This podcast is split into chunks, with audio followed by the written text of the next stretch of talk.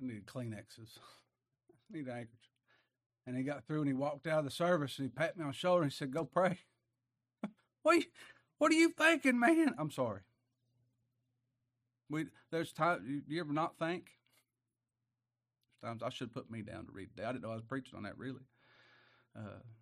Thank you. And that's hard. It's a hard thing to do. The Lord's kept us till this hour. And he laughs. He said so. He said, those that'll come, they'll mock him, and they'll think they got it right way. They think they know. And he said, I laugh in their derision. I laugh at them. And there's times I think it can't get no lower. And it's like a movie with the surprise. It gets lower. And there's times I think it can't get no better. We don't know what's in store for us. Words can't describe. Brother Fred was talking the other day, Fred Evans, and he said, you know, there's always, in Revelation, when the glory is described, it's in the negative. You read what it ain't. There ain't sin there. There's not tears there. There's no more of this. No, because we don't know what it's like to not have that. We can only word it in our language to say, this is what it ain't.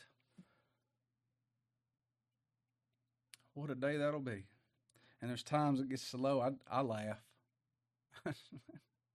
Lord makes me, that's probably, I don't know. A lot of times, if I'm laughing and crying at the same time, I'm either going to give up or fist fight. It's going to be one of the two, I guess. But anyway, Psalm 36.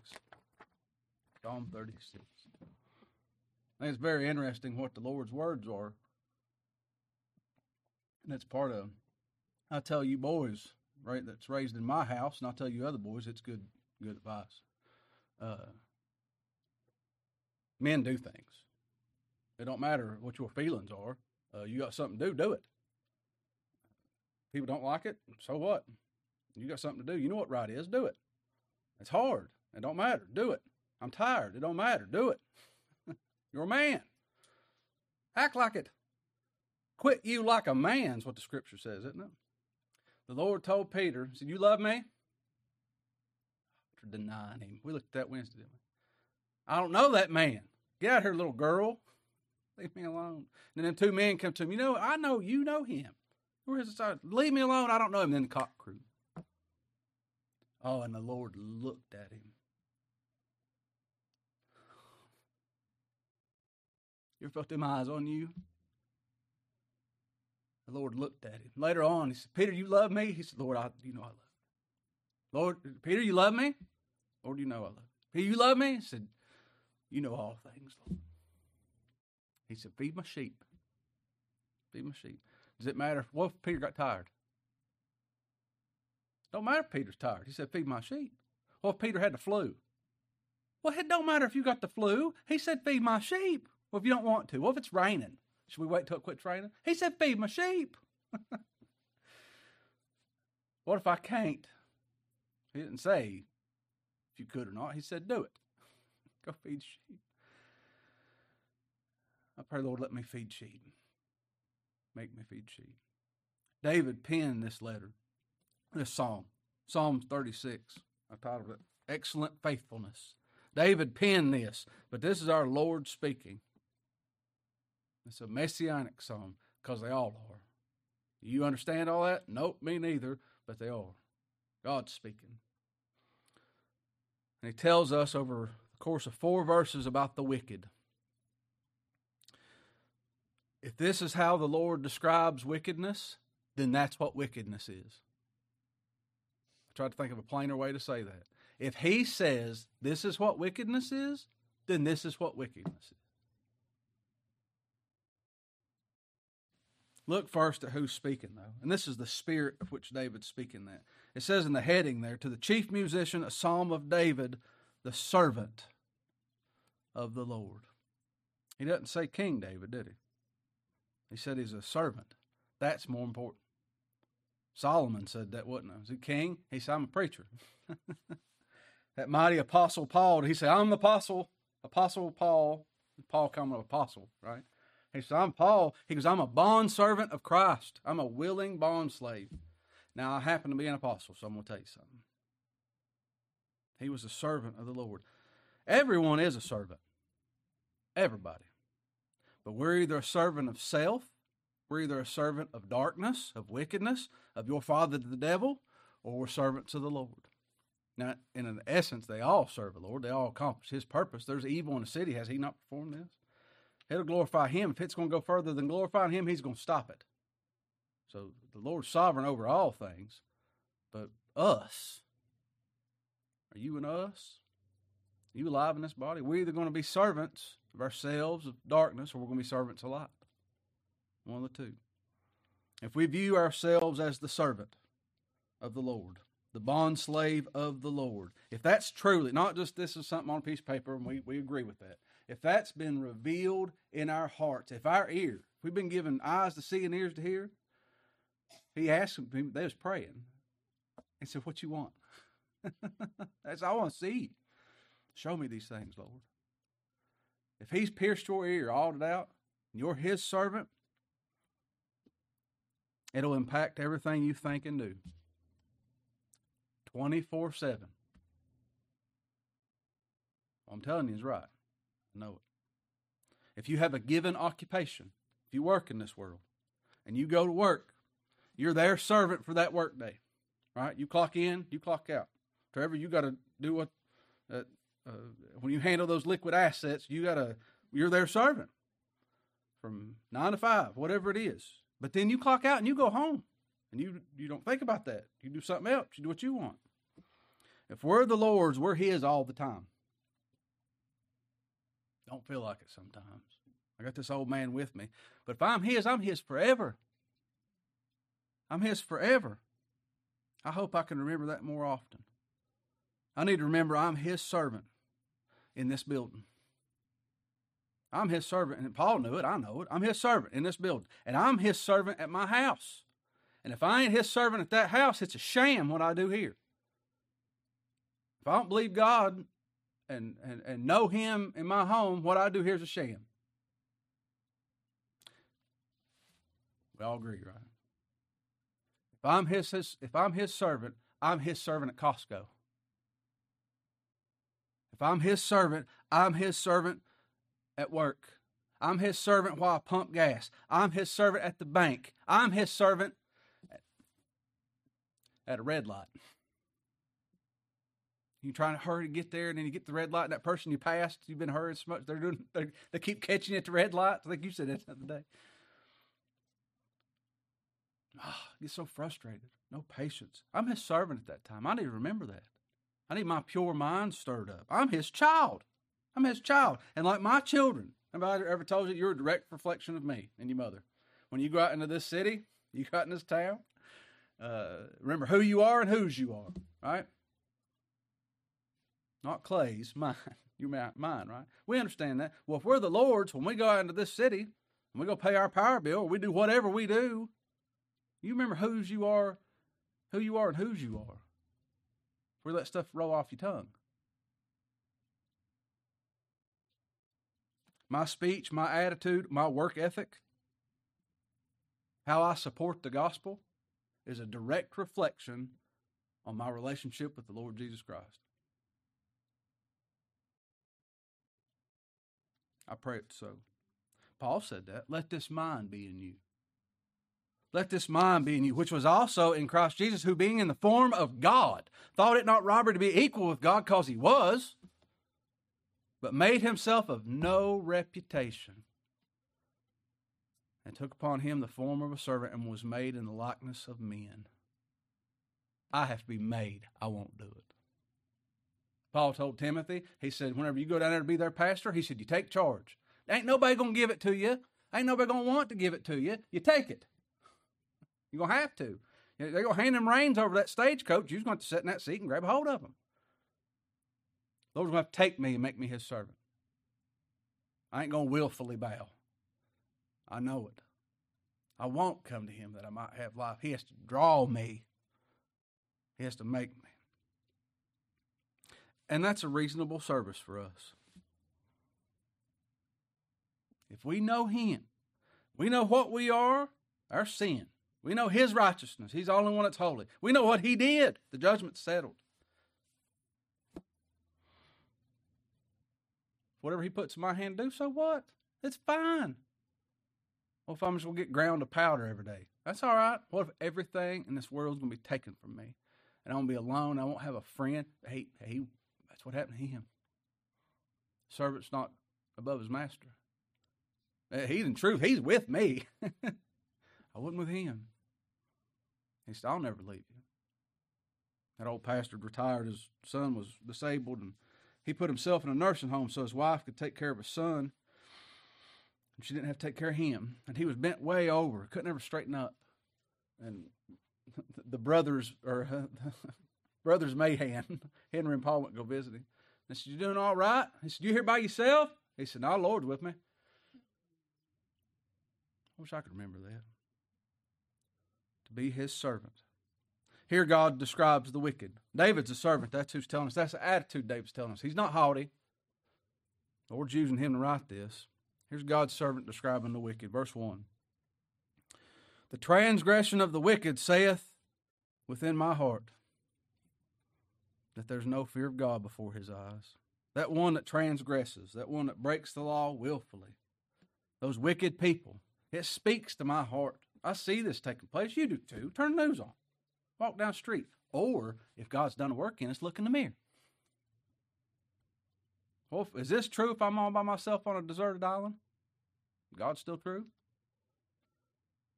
This one that willfully, it's all me. These first four verses of wickedness, it's every bit me. I see it myself. It says to my heart, there's no fear of God before his eyes. That breaking of the law, that transgression, deep down it truly says there's no fear there. When I do that, what I'm saying is there's no fear. I don't fear God. I don't honor him and respect him and what his word is. Or I ain't afraid of him, neither.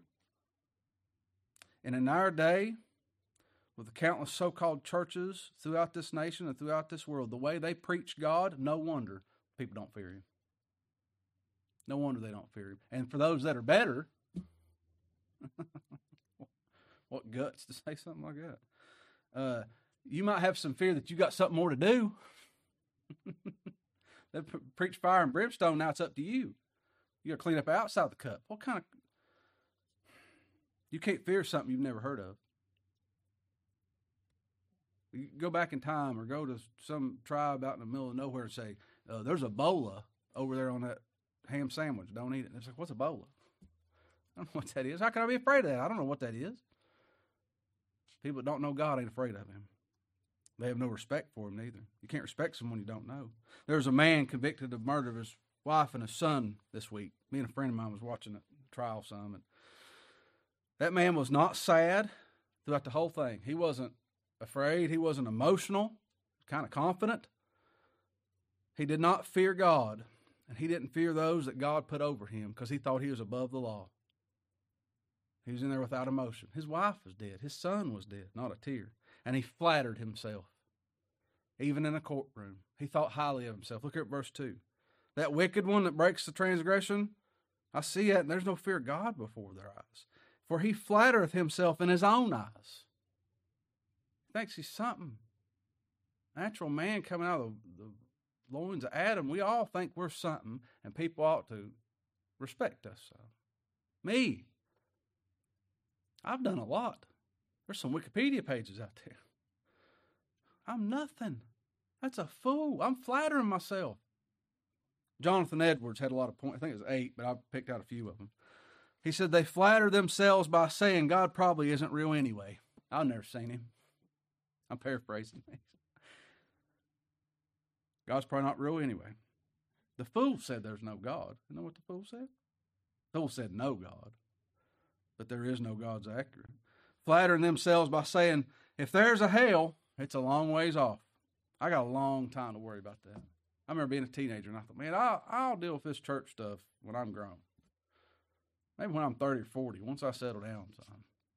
Today's the day of salvation, isn't it? They flatter themselves by saying, I've lived a good moral life. I ain't that bad. God couldn't be that mad at me. Mom ain't. They don't know God. They don't honor him. They don't fear him. They flatter themselves by saying, and I'll read this to you, because they live in a place where the gospel is powerfully preached among the religious people. And where they many have been converted, and they think it will be much easier for them to be saved on that account just because they're in the right church underneath the right preacher. And he says, thus they abuse the grace of God to their destruction. That's so. I've struggled with that for years. Do I know God here or do I know God here? That's all I've ever heard my whole life. And these great and mighty men are just heroes to me. They stayed in my house. I talk to them by their first names. I'm familiar with them, and I respect them, and I honor them, and love them. But is that just like family friends? Do I just know doctrine and 5 points up here? Do I know a person in my heart? Did I flatter myself? I think my grandfather was a saved man because he believed God, not because he believed in a God. He knew God. My dad was, and boy, the example he left for me and my mother was, well, surely I got to be right, shoe in. Flatter myself. Salvation's a one-on-one thing between God and His child through the preaching of the gospel. They flatter themselves by thinking they can earn salvation. That's a pop dream. You can't debt God to you. And they flatter themselves by assuming they're already converted. I stand up and preach. God, if I don't know you, show me your son today. If I'm yours, show me today. If you've been merciful to me, be merciful to me today. Yesterday ain't going to do. I need grace right now.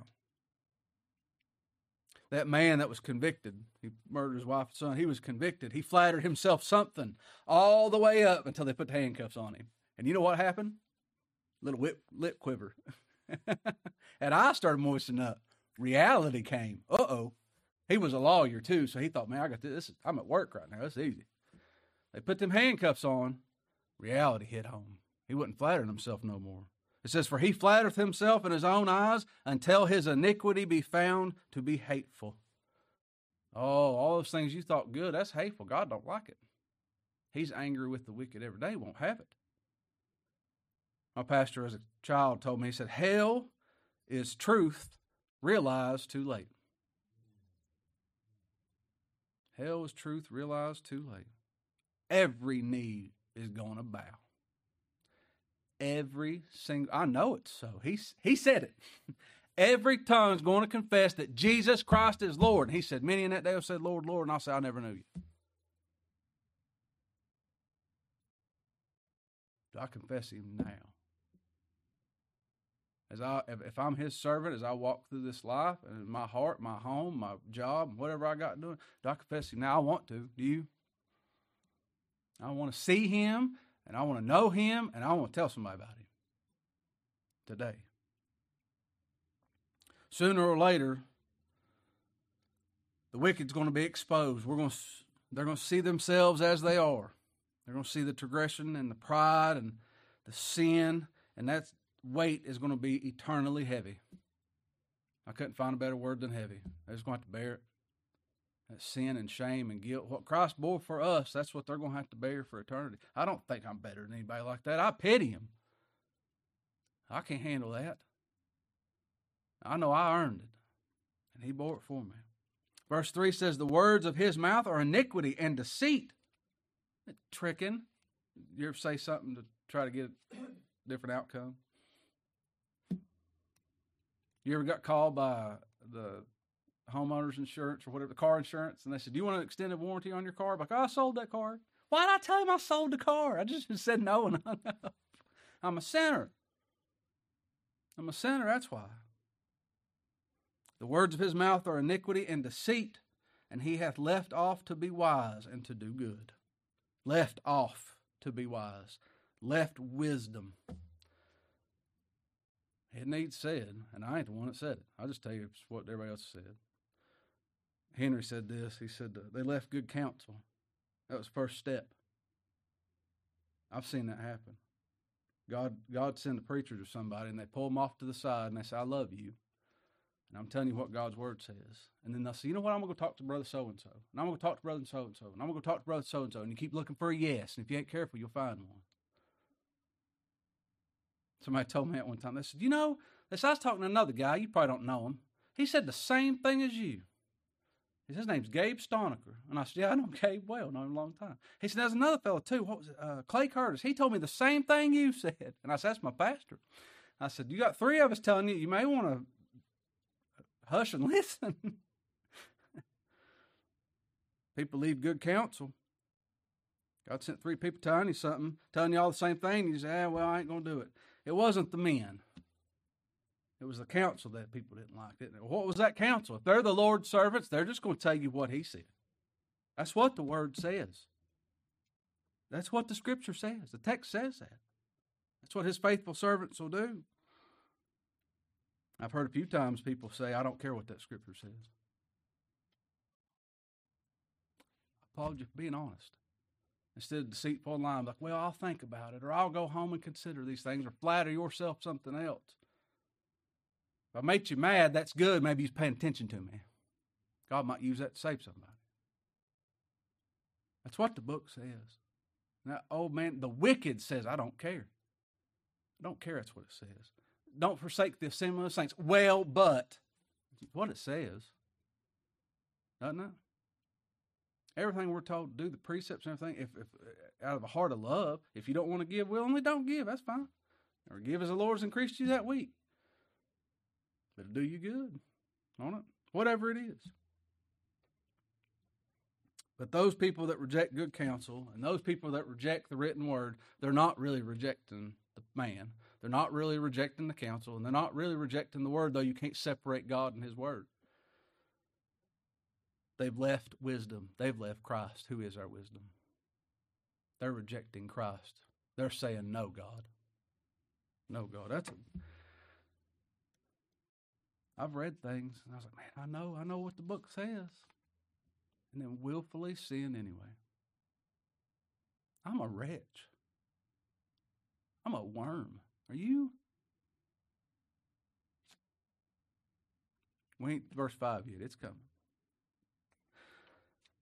I've heard a lot of excuses for leaving the assembly of the saints. I mean, a bunch over the years. Over 43 years, I've heard a lot. I've seen a lot, heard a lot from a lot of people that live longer than I have. Do you know which one was a good one?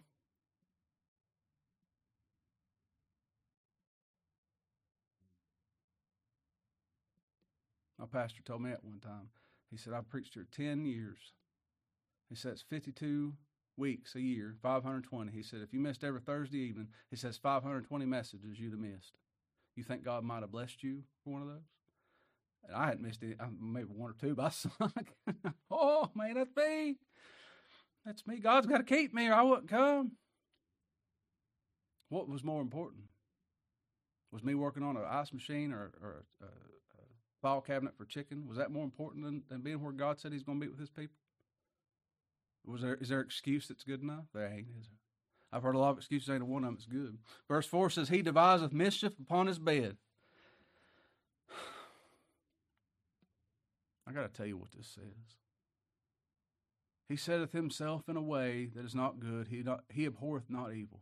He deviseth mischief upon his bed.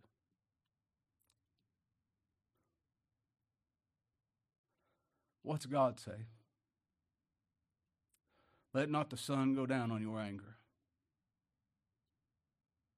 Be ye angry and sin not. Don't let the sun go down on your anger. The wicked devise mischief on their bed. They stay up late at night stewing on it, planning. They lose sleep. Guilty. I'm guilty. I plan for arguments that never take place. You ought to hear me cut grass inside of my head. Next time that guy calls me, I'm going to say this, or I'm not paying that in my insurance no more. I don't need a tow truck or whatever. It don't make a difference. Or have you ever planned, maybe it's just me. I'm just talking out loud. I wear my heart on my sleeve. I don't care. The Lord gave me a new one. That old one's going to burn up. Have you ever made plans for an argument that happened years ago? I know a guy's still mad over something happened. We was talking about that 15 years ago. He's like, man, I should have told him this. A little late now. Guilty. Guilty.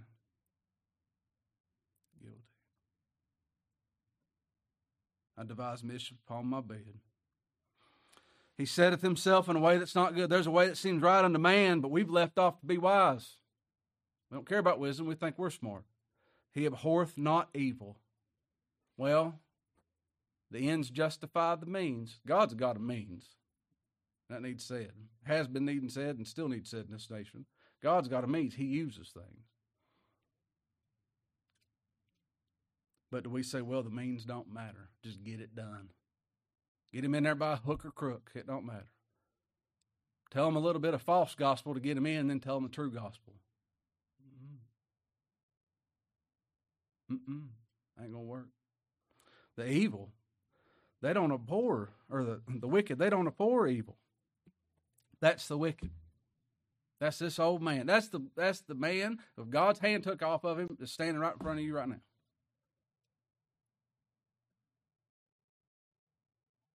If the Lord leaves me alone.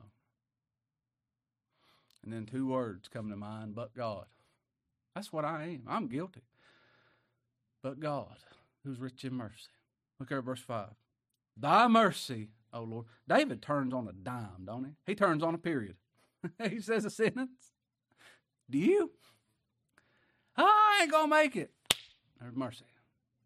Our pure mind stirred up quick. Thy mercy, O Lord, is in the heavens. How high is the heavens? You got a tape line? Tape measure? How much do you need? That's a better question. How much mercy do you need? Well, if you're going to get it from him, his mercy is high as the heavens. And thy faithfulness reacheth unto the clouds. I thought about it a lot this week. Well, I ain't in the clouds. I was driving through them when I was thinking about it. I was up there. Do I have to get on top of a mountain? Be on Mount Zion, huh? His clouds are the dust of his feet. What's that mean? His providence. Him walking as the Lord goes, he's faithful. Everything that's happened to me, how in the world could that be good? How could Lot's incestuous relationship with his daughter be good? It wasn't. It was wrong. Clean wrong. Flat wrong. Unexcusable. But them clouds, as the Lord walked through that, well, that's how we ended up getting our Lord out of that. Wasn't it? How is that possible? All right, well, his feet's magnificent. His faithfulness in the clouds is magnificent. His providence is unmatched. And I thought, too, of that cloud. What else is in that cloud? I can't get to that cloud. There's something in that cloud. Christ the rainbow set in the clouds, isn't it? Them dark clouds hanging over me. And then I see a rainbow. And the Lord says, when I see my bow, when I see my Christ, he sees us in him. Is that mercy enough for you? Turn your frown upside down. Verse 6 says, thy righteousness is like the great mountains. That means it's huge. Heaps. Heaps of it.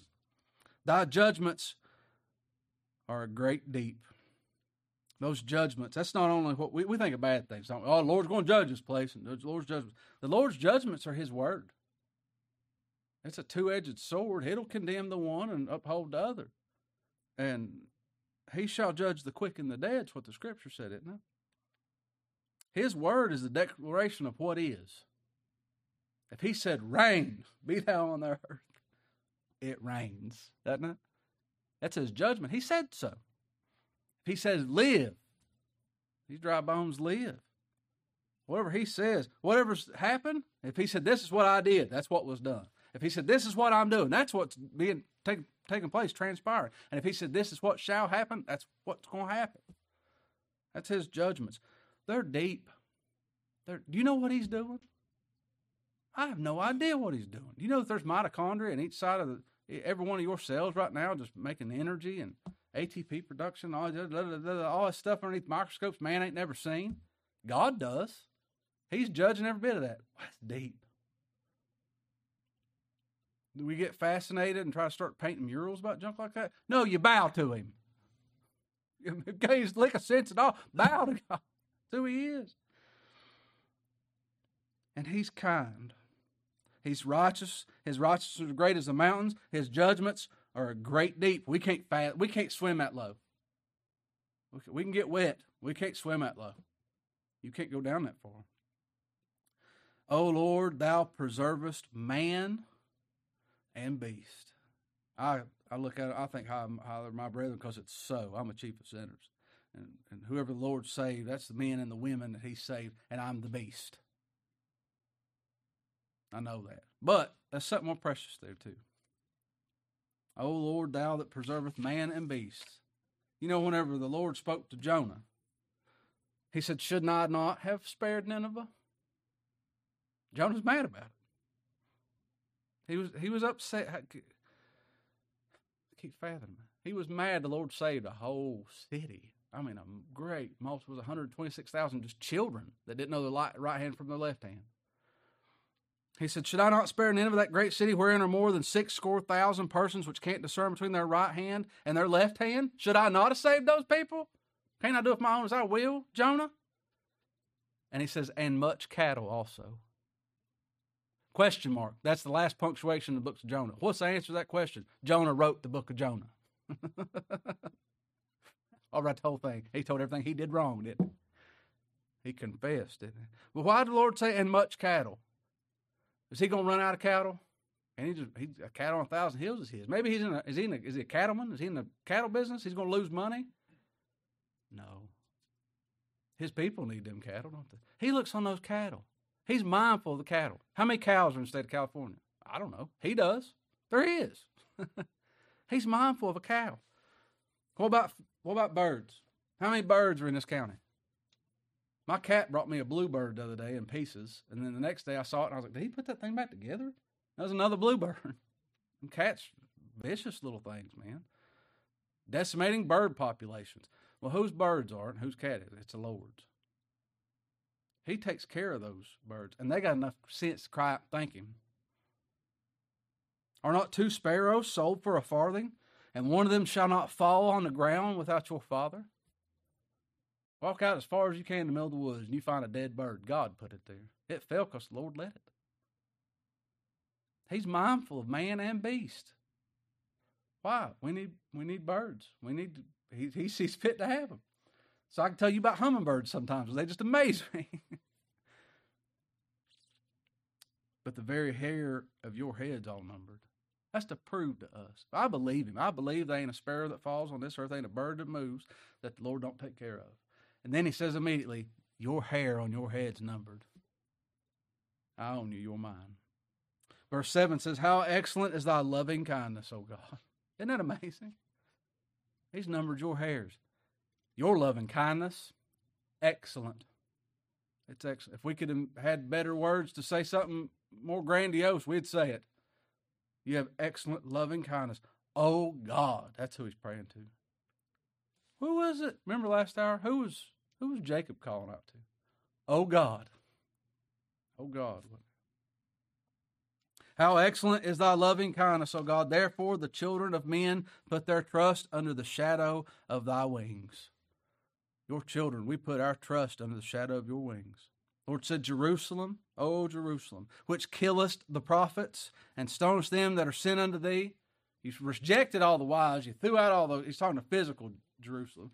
You threw out all the wise counsel because they told you what God said and you won't have it. You won't have a span reign over us. He said, how often would I have gathered thy children together as a hen doth gather her brood under her wings, and ye would not. Man can't accuse God for not being gracious. If we're his brood, if we're his hens, I got 14 chickens just hatched up the house this week. Little tiny things. They come out of that egg, we let them dry off. I pick them up and go put them in the brooder. That's my chicken. I didn't go grab your chickens and move them. They're my chickens. If we're his, if he's gave us life, we're going to run underneath those wings. I don't have to train them chickens up how to drink water. I don't have to train them chickens up how to get underneath their mama. They do it. It's instinct. It's what God put in them. If you're his little chicken, you're going to run underneath his wings. That's so. That's what he's put in you. He shall cover thee with his feathers, and under his wings shalt thou trust. His truth shall be thy shield and thy buckler. Christ is going to be your shield and buckler. That alligator skin, so rough on the outside and durable, so soft on the inside.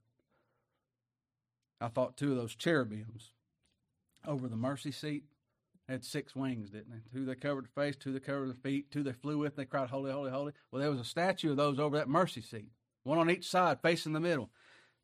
Those wings stretched out over at mercy seat. In the shadow of his knowledge and his understanding and his power and his purpose and his predeterminate counsel before time, God purposed to put us in Christ. And it pleased him to bruise him. Figure that one out. To make us his people. So those cherubim spread out their wings on high and covered their wings over the mercy seat and their faces one to another. I want to be in that mercy seat. I want to be under his wings, don't you? Verse 8 says, and they shall be abundantly satisfied with the fatness of thy house, and thou shalt make them drink of the rivers of thy pleasure. Be satisfied with fatness. The Lord said, there shall be meat in my house. He's going to put it there. Savory things, good things, isn't it? That's where he'll meet with us. And shall make them drink of the river of thy pleasure. He leadeth us beside the still waters. He's the only one to make anything drink. I always said that. You can take a horse to water, but you can't make it drink. But you can drown one too. Make people go to church and you drown them in religion. They don't want to drink no more. The Lord can make his people drink. He's amazing. For with thee is the fountain of life, and in thy light shall we see light. The way we're going to understand anything, of his providence, of his salvation, of his will to come, anything, any light we're going to have, it's going to be in his light, in the light of Christ, with that eye to see. And he says, oh, continue thy loving kindness unto them that know thee. Does God work in somebody and call them, say, follow me, and draw them near? I keep beating this up, don't I? I got to say it. And bring them together, and they hear this gospel, and they rejoice, and we sang together with one voice, and then they, well, I got, check, see you in glory, Lord, I'm out. Going on vacation, moving to Hawaii. No. I know him. I want to know him more. I rejoice in him. I want to continue to rejoice. I know of his loving kindness. Now, do you tell me a little bit more about that loving kindness? Unto them that know thee, they don't know him, take it or leave it. And thy righteousness to the upright in heart. David said that, judge me, O Lord, in your righteousness. How in the world could he say that? Because if I'm upright in heart, it's your righteousness that did it. I stand on your life, on your merit, and everything you did, and your decisions, and your will, and everything. Continue to tell me that. Thy righteousness to the upright in heart. And he says in closing, let not the foot of pride come against me.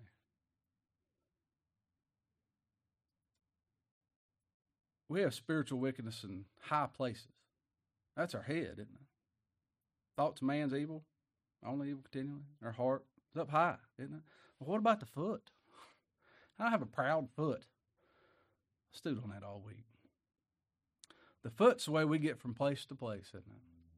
Don't let me have pride in my walk. Don't let me have pride in the way that you've set me on, Lord. If the Lord uses me to preach and 50,000 people saved, and don't let me think I did it. Don't let your providence make pride out of your providence. That's what it means, that foundation, or how my means to go. But it's also the foundation, isn't it? The root of everything's pride. That's what we think that we know better than God, and we think we do better, and I ought to get praised or whatever it is. But that's the first thing. Everything else stems from that. The Lord said 6 things that the Lord hate, yea, 7 are an abomination unto him. First thing, proud look. Me, I. You know what I did for